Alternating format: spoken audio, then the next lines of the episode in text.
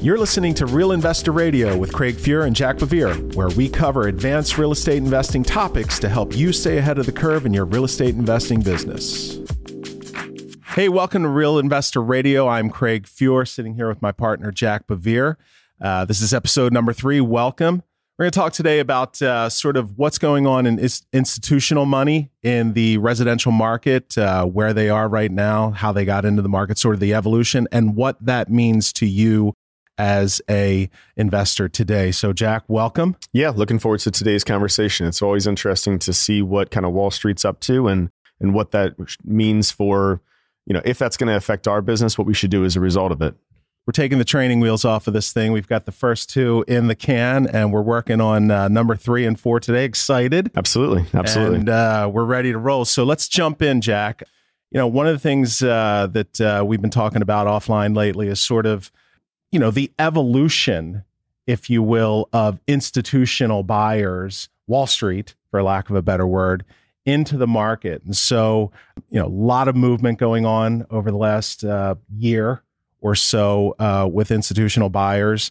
And so let's talk about that today. But um, sort of the fundamental idea of this episode is um, what are the suits in Wall Street doing right now, right? Yeah. What's their mentality and sort of that evolution of uh, where they've come from? So why don't we talk about that quickly, Jack? Like, when do these guys get into the market? How did they get into the market, and and uh, how should we how how do we play the game with them? Yeah, so everyone listening to this knows that single family real estate has been an investable asset class for a very, very long time. But really, prior to 2012, Wall Street wasn't so sure that that was the case. In the wake of the Great Recession, really around the 2012 2013 timeframe, uh, a lot of institutional money, you know, New York money, got uh, aggregated to take advantage of the very low real estate prices that were available in the market at that time. And they started becoming a significant factor to the real estate investment space particularly in certain markets. They were very, very prominent in the Sun Belt. Mm-hmm. Uh, and though they still represent a very small percentage of the overall ownership of single family houses, they were absolutely market moving for the past decade. Yeah. And so, you know, what's really interesting right now is that they've taken a pause. And so they've been on this buying spree. A 10 they were on a 10-year buying spree, gobbling up as many houses as they possibly could. Uh, there's now three public REITs that are institutionally owned who only own single family real estate.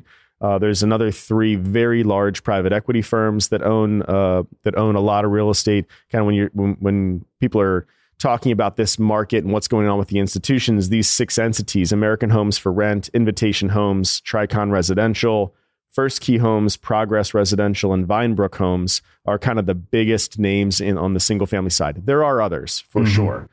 But uh, those six have been big factors in mostly the Sun Belt, with the exception of Vinebrook. They're more of a uh, tertiary market buyer, kind of, a, I think, Ohio, uh, St. Louis, Tennessee. So they, by and large, the Sun Belt actors though have really kind of pressed pause mm-hmm. recently, and so I find that you know I found that extremely interesting. It's it's worth taking note know, they they got in when the getting was good. Right. They you know bought like crazy for ten years, and they're pressing pause right now. Yeah. A couple of resources uh, for today's show you can find in the show notes. There was a story that I took a look at. Uh, Wall Street is running away from the housing market. So talks about uh, some of the facts from the story, uh, where you know pandemic housing boom saw a massive flood of institutional home buying. They mentioned Opendoor and Blackstone uh, obviously companies that most uh, investors in, on Main Street have, have heard about. Um, but those owning over a thousand houses, Jack, uh, have bought 90% fewer homes in January and February of this year than they did in the first two months of 2022. Is that what you're saying as well? Yeah, yeah, absolutely.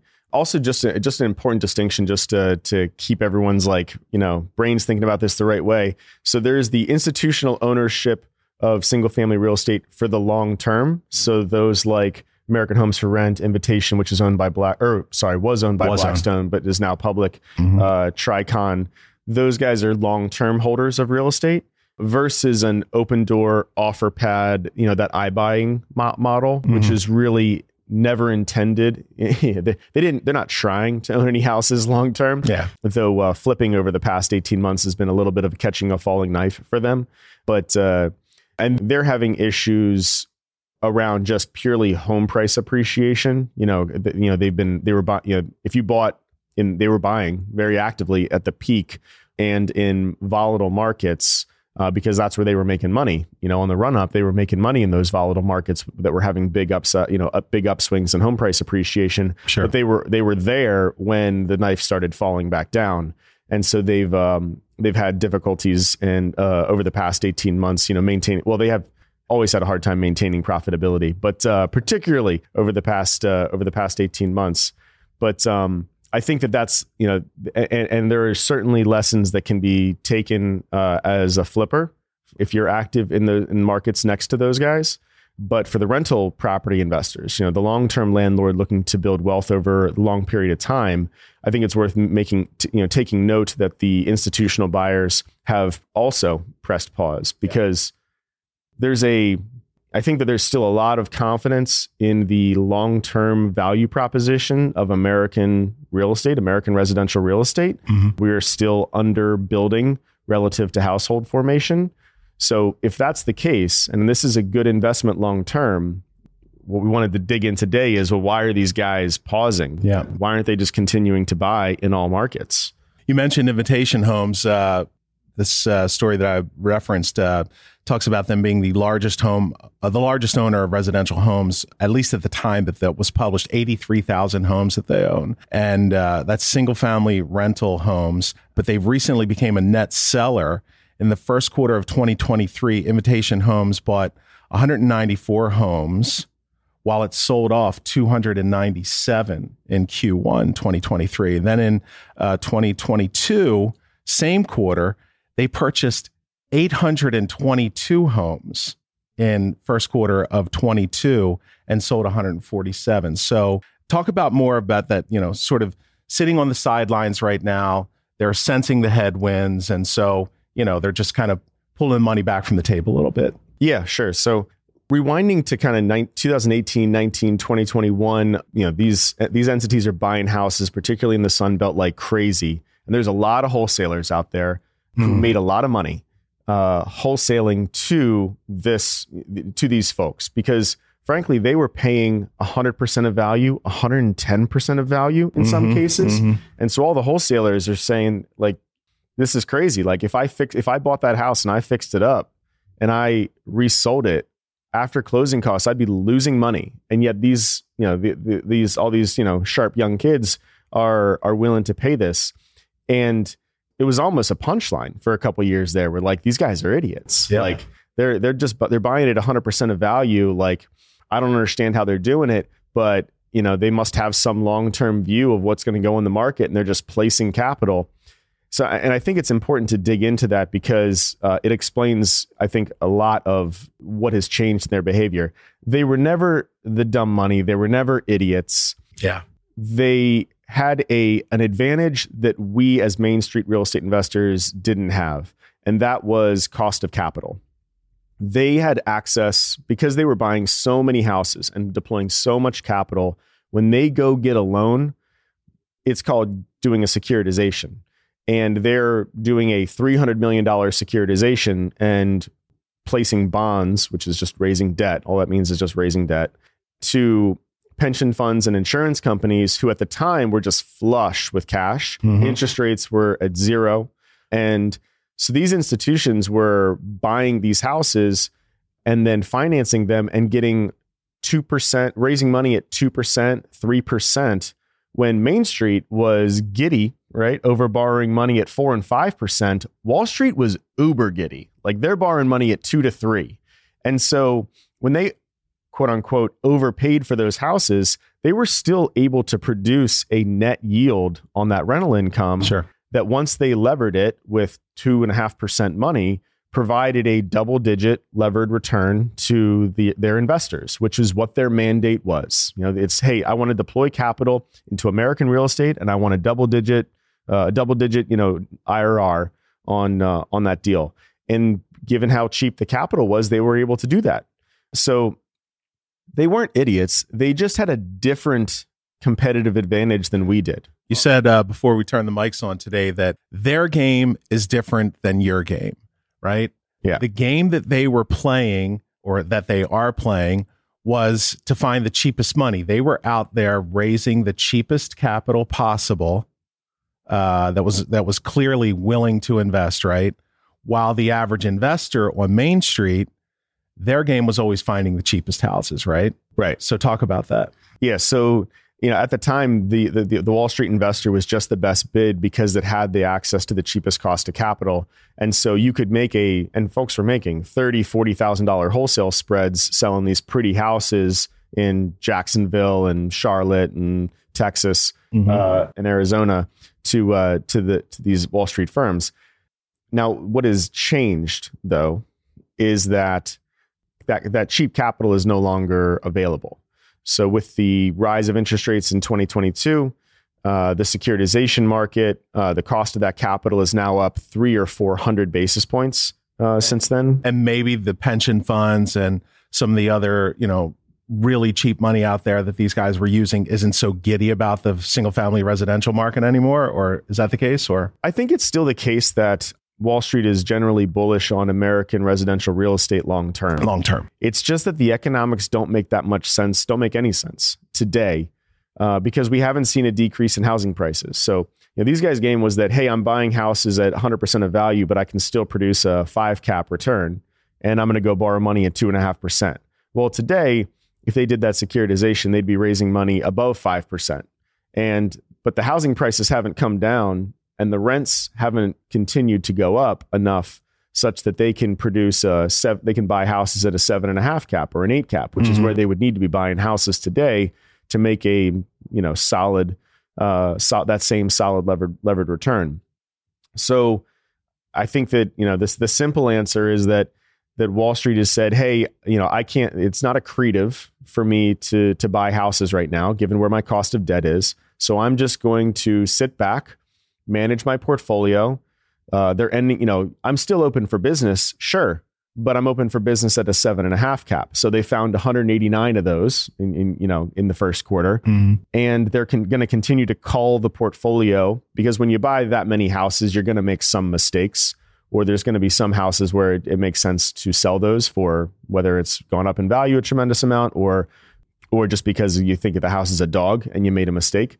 So they're going to continue to call the portfolio. They're still technically open for business, but their bids are thirty, forty thousand dollars off of where they were before, and so you just don't have the sellers willing to capitulate at that same level, and so their volumes are are down tremendously. I'm interested in, um, you know, I see a flight to this to the southern markets, to the to the Sun Belt markets is it just because we're seeing a, a, net positive migration to those markets? Is it better tax code or, or, you know, the municipalities more willing to, you know, have these so many rentals in neighborhoods, things have they eased restrictions on land, things like that? Why are so many of these companies so interested in the Sun Belt states? Yeah, I think it, it's all those reasons for sure. You're a lender nationwide. Dominion Capital is a, is a lender nationwide for fix and flip uh, bridge loans as well as well as DSCR loans, which we talked about in episode two. You're, you see markets all over the country. Do you prefer to be in in Sunbelt states, or do you have no preference? Uh, on the bridge side, I mean, there's a market everywhere, right? Like the, the bridge business is much more about the investor adding value by f- buying it well and then doing a renovation that increases the value of the property. And so the hold period is 10 months um, on average. So not as don't really care as much, frankly, about the 10 year prospects for an area because mm-hmm. it's a 10 month trade. Uh, and and that's fine. For on the rental property side of thing, I do think that uh, that all those factors are drivers for why you see a lot of uh, a lot of institutional activity in the Sun Belt. Also, just the year built, I think, was a big driver, mm. right? Like it's when, when you're trying to deploy very large amounts of capital into eh, very large amounts of capital into real estate, well, that the, the operations of that real estate need to be easier. Right. You know, if, if your if your mandate is to deploy five hundred million dollars, well, you can do it a whole lot faster buying houses built in 2010 than 1910. Yeah, than 1910, right. and trying to do it on the south side of Chicago or Baltimore, or New York, or Philly. Hmm. So, uh, just the I think I think just the ability operationally to scale favors the South, in addition to all the reasons that you were talking about uh, uh, from a demographic point of view, where that's where we're seeing population increase over time. So when you're going to make a 10 plus year bet, that feels like a, a, stronger 10 plus year bet. So let's talk about some of the players that uh, you mentioned. I, I, think you have a pretty good list here. Um, jump into that. I was uh, one other uh, couple other factoids I saw uh, in a different story uh, talking about Yield Street. Yield Street, very large home buyer, has slashed its buying levels 90% as of January. So uh, they're expecting uh, the, the, this is the guy who runs it, Yoshi is his last name. They expect a 10 to 10 to 15% decline, which I think we've seen. And then they're looking for uh, from December to December of next year, this guy is predicting a 20 25% decline in housing prices. Are you feeling that? Yeah. It's a bit heavy. That's been something that we've been watching like a hawk because we are in the, on the bridge lending space that would affect us, right? Mm-hmm. We want our borrowers to be profitable. And if they hit a, you know, hit a 20% headwind on real estate values, well, they're, you know, where's the money left for them? Right. We haven't seen as much of a decline. We have seen declines on in particular submarkets. I would say particular submarkets, and it's more driven by affordability than anything else. Mm. So it's the the high cost per square foot areas uh, have come down more significantly, but the you know the two hundred thousand dollar to six hundred thousand uh, dollar houses. We haven't seen a whole lot of pressure uh, in that segment from a housing price point of view. Those have been pretty flat, maybe down five percent. Uh, whereas if you're in the $500 a foot plus space, uh, you know, parts of California, New York, DC, we've we saw the most significant declines there. You know, notably or uh, you know, kind of famously, uh, Seattle is getting crushed. Um, Idaho is getting crushed because there was a ton of migration there during COVID. Uh, and so people are kind of moving, you know, selling that second house and moving back. Mm-hmm. Uh, so we've seen, you know, 15, sometimes as high as 20% declines in, in those, some of those submarkets. But I think for kind of like the bread and butter housing that, that these uh, institutional investors are buying for the long term, I mean, their average cost basis is in the low 200s. Maybe it's probably probably climbed up a little bit to maybe the high 200s at this point is a typical deal that that an institutional investor is buying. Can you break that down a little bit? Like what just the, you know, so typical deals they're they're buying a house for two, you know, I'm making up numbers, sure, right? Uh, but they're you know they're buying a house for 225 grand. They're going to put twenty five thousand dollars into it, and they're going to rent it. So they're in for 250 grand, and they're going to rent it for two thousand dollars a month. Okay, that would be kind of bread and butter institutional, you know, deal in the suburbs of Charlotte. Mm-hmm. So in that price point, we really haven't seen, you know, affordability is still the driver, I think, for or is still a is still a, a big concern, a big a big issue. And so having access to uh, affordable inventory, you know, there's still tremendous demand for affordable inventory in, in the country, really. And so uh, we really haven't seen much, if any, declines in that really in that affordable segment. Okay. So that's been a, uh, I think that's been kind of a, you know, uh, there's been a, a, a bottom there that's a that that keeps keeps those prices up. So we haven't seen uh, we haven't seen those kind of declines there. All right. So players, you know, did you want to go into that real quick? Uh, where these guys are right now? I see you've got a a graph of sorts here on the table. Yeah, yeah. I've been uh, I'm referring to some uh, Zelman investment banking research. Zelman is a uh, phenomenal uh, firm that uh, founded by Ivy Zelman. They have, or they do investment banking, they do research, and they uh, they pub- sorry they publish a lot of research th- that you can buy. They give a little bit of out a little bit of it out for free right, mm-hmm. as a teaser, and they do a lot of M and A uh, and investment banking work in uh, residential real estate, home building, building products, kind of anything that touches housing.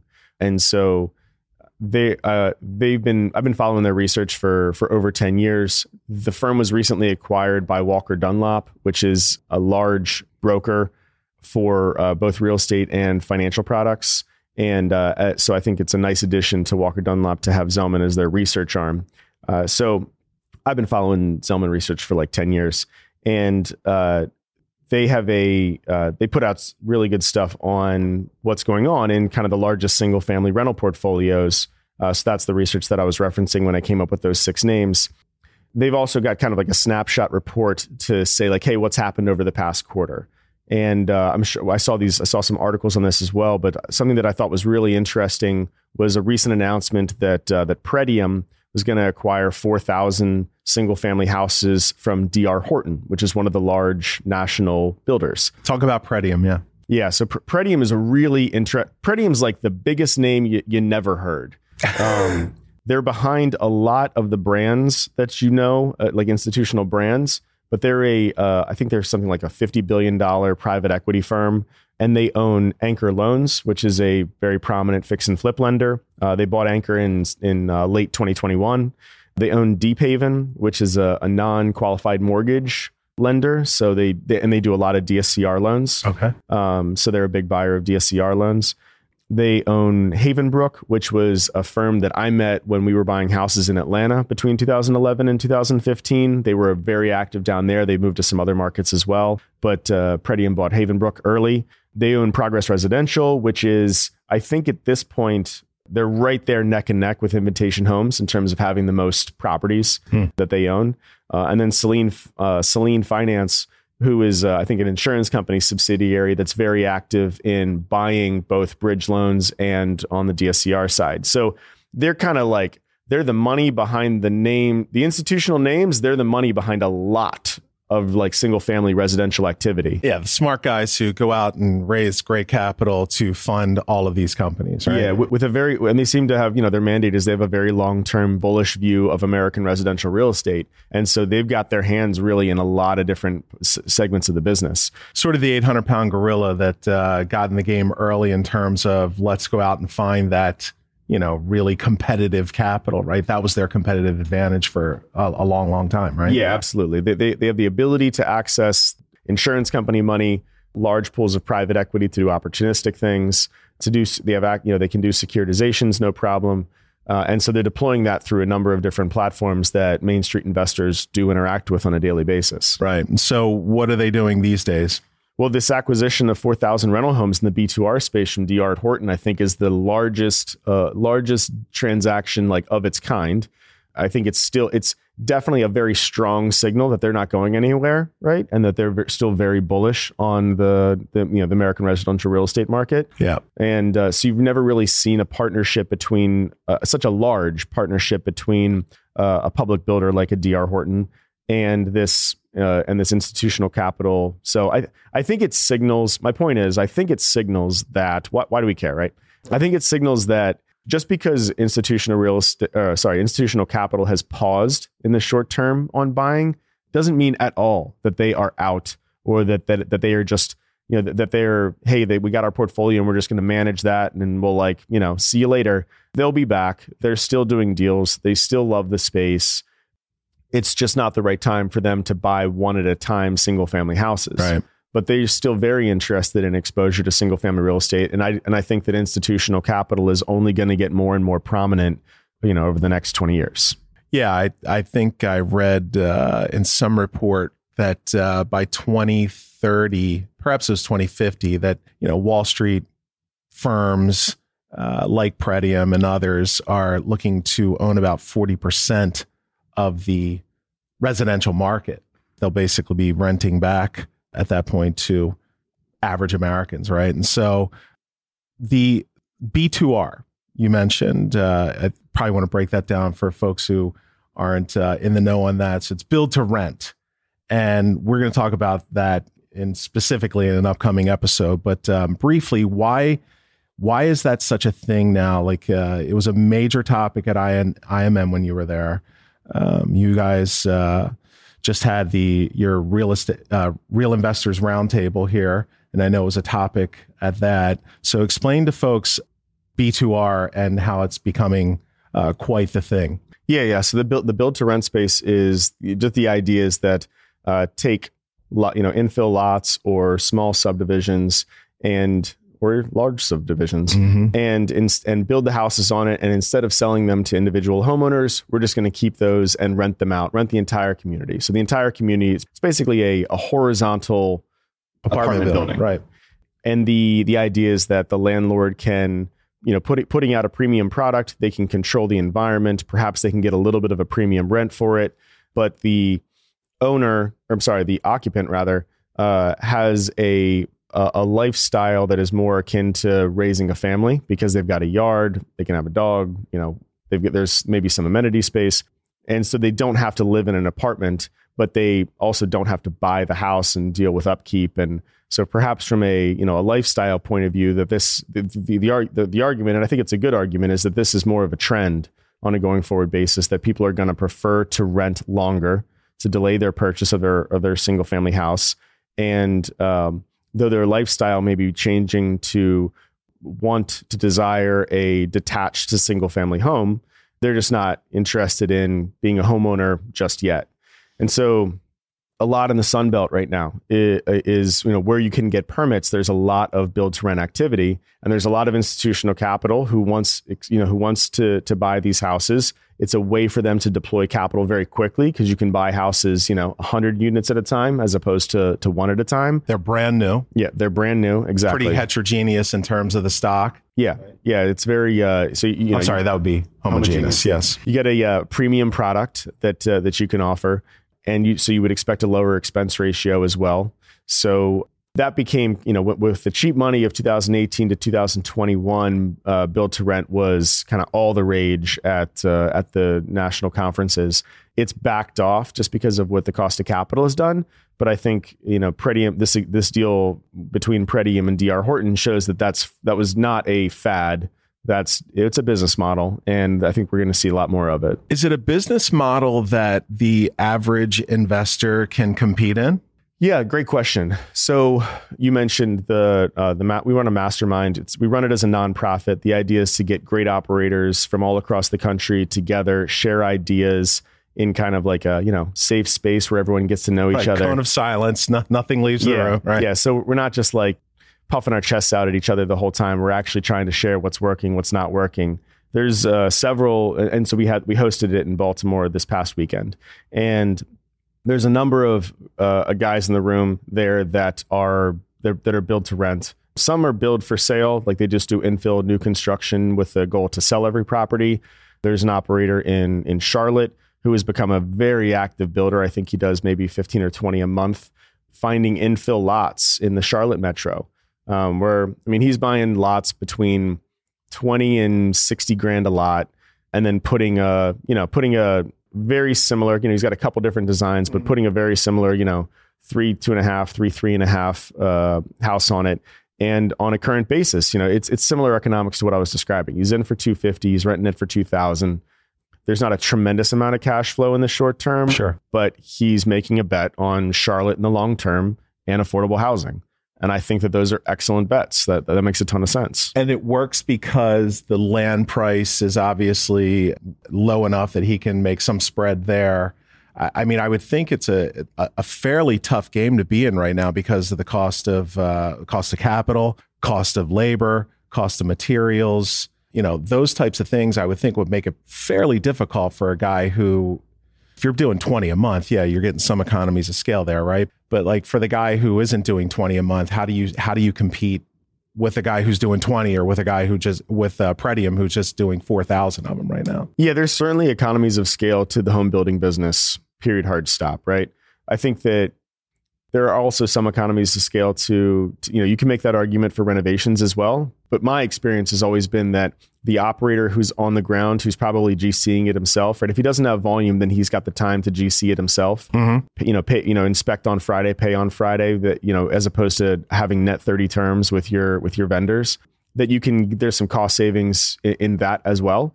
And then also at the end of the day, the the um, it's difficult to operate at scale because you have to find a lot of inventory, right? So you have to you have to feed that. Once you build that pipeline, you have to feed it, right? Right. So you need to buy. You need to buy. You're a little bit more motivated buyer at that point.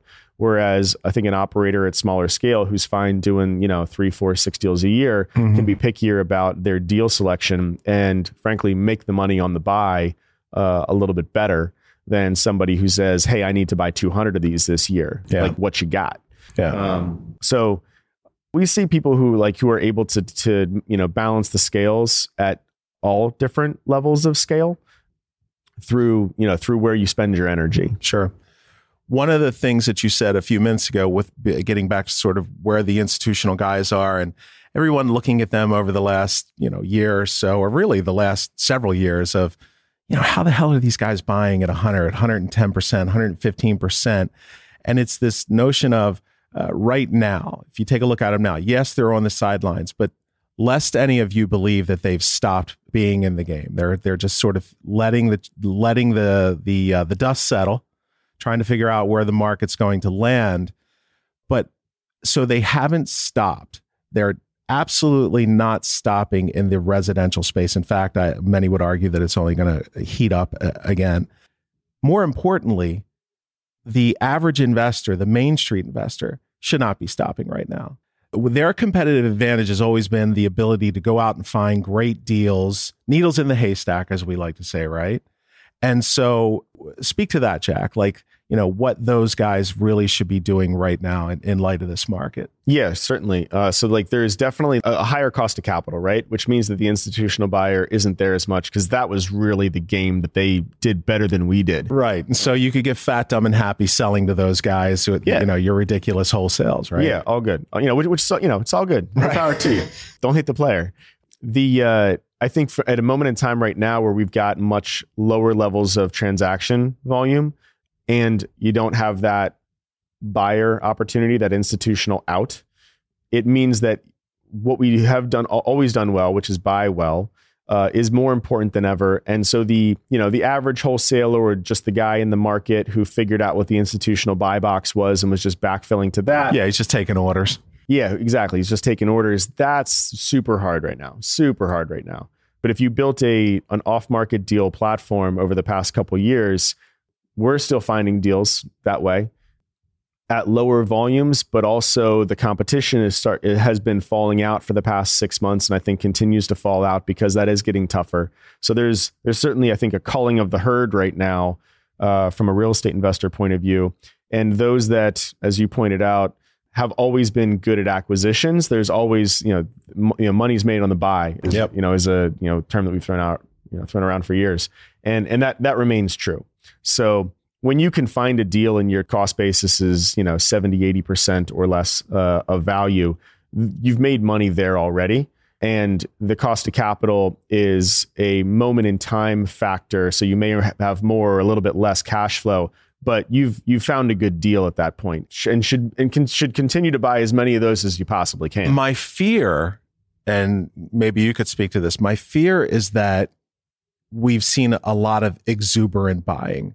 We've seen a lot of guys and gals who have been really eager to buy, and that even though they've set up acquisition machines, those acquisition machines have been able to be a little fat, dumb, and happy because they know that they had the out mm-hmm. with the institutional guy or you know the the maybe the the greater fool as we like to say right and so for those who are listening right now in the audience it's time to be better it's time to get that acquisition machine really right and tight and not take the marginal deals uh, that you may have taken in the past and really start focusing on the I guess the the deals that are going to be at that seventy percent. Go ahead. Yeah, yeah, absolutely, hundred percent. Uh, I think that the it's probably a better time now. The easy stuff was was nice, right?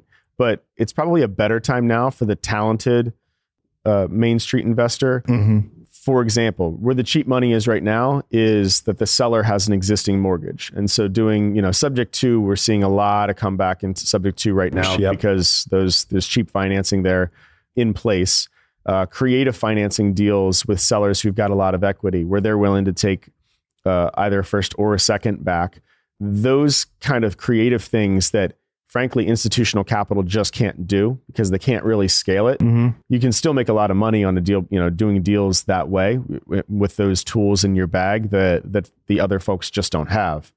And so I think there's going to be there's kind of a resurgence of kind of more old school creative real estate investing strategies because the capital is no longer cheap that has now you know the, the, the competition that relied on that is also now just gone and so having those you know, being able to look in the whites of the eyes of the seller, figure out what their pain points are, figure out what their problems are, and come up with solutions to solve those problems using all the tools on the table right now is, I think, having a resurgence. Yeah, I think if you have had the the pleasure of being a real estate investor uh, as long as we've had uh, since 2004 2005 timeframe you've sort of seen the cycles the the wild economic cycles right and so it, it's always been a game of spreads uh, you know, are we going to be able to make a spread on capital versus our purchase and uh, acquis- uh, and and uh, rehab costs?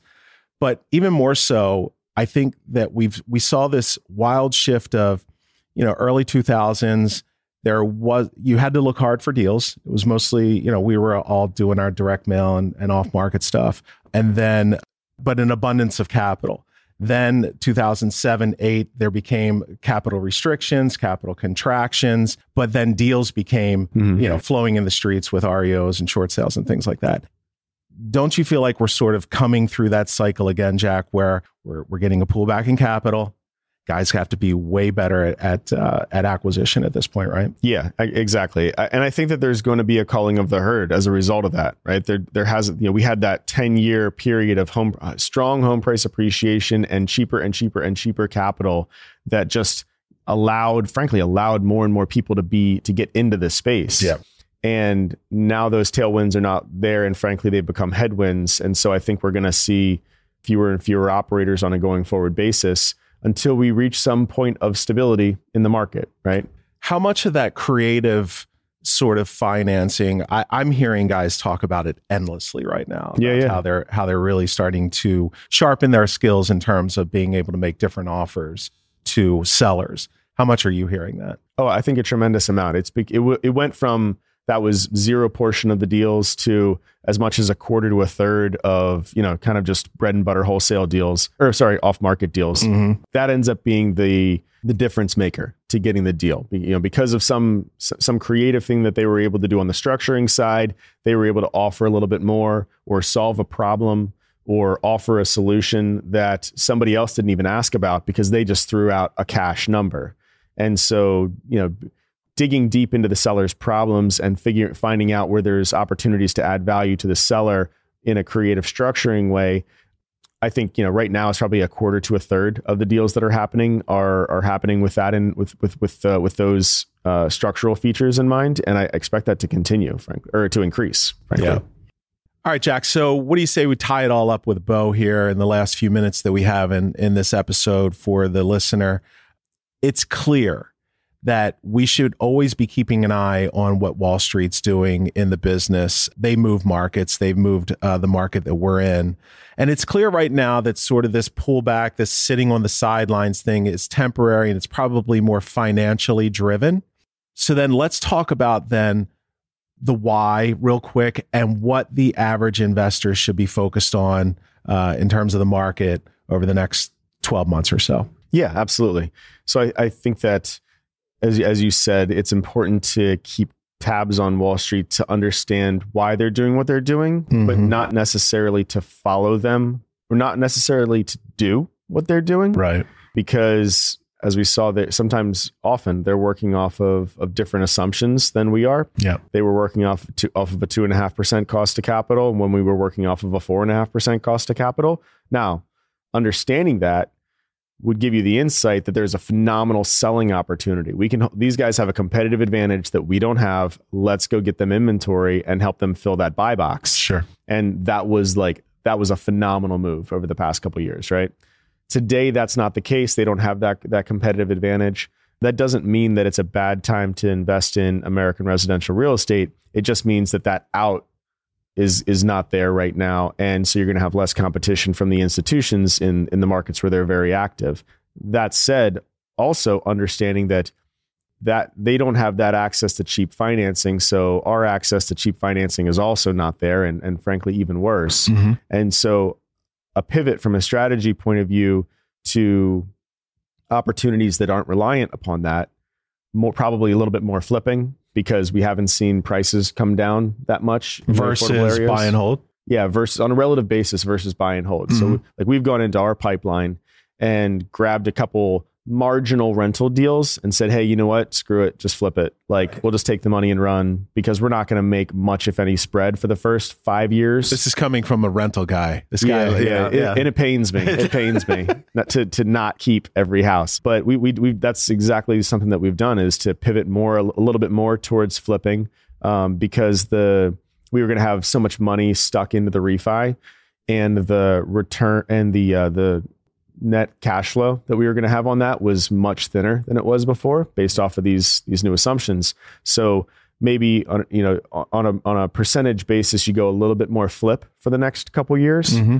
and also look for opportunities that Wall Street can't take advantage of to find interesting ways to structure a deal maybe find some cheap money from the seller and pull a couple more creative financing strategies out of your toolkit to make deals work, which gives you a, a, competitive advantage over both the institutional bid as well as the other guys in your market who are just not as you know as creative with those structures as, as you're going to be. Yeah, if you're not uh, down with sub two financing.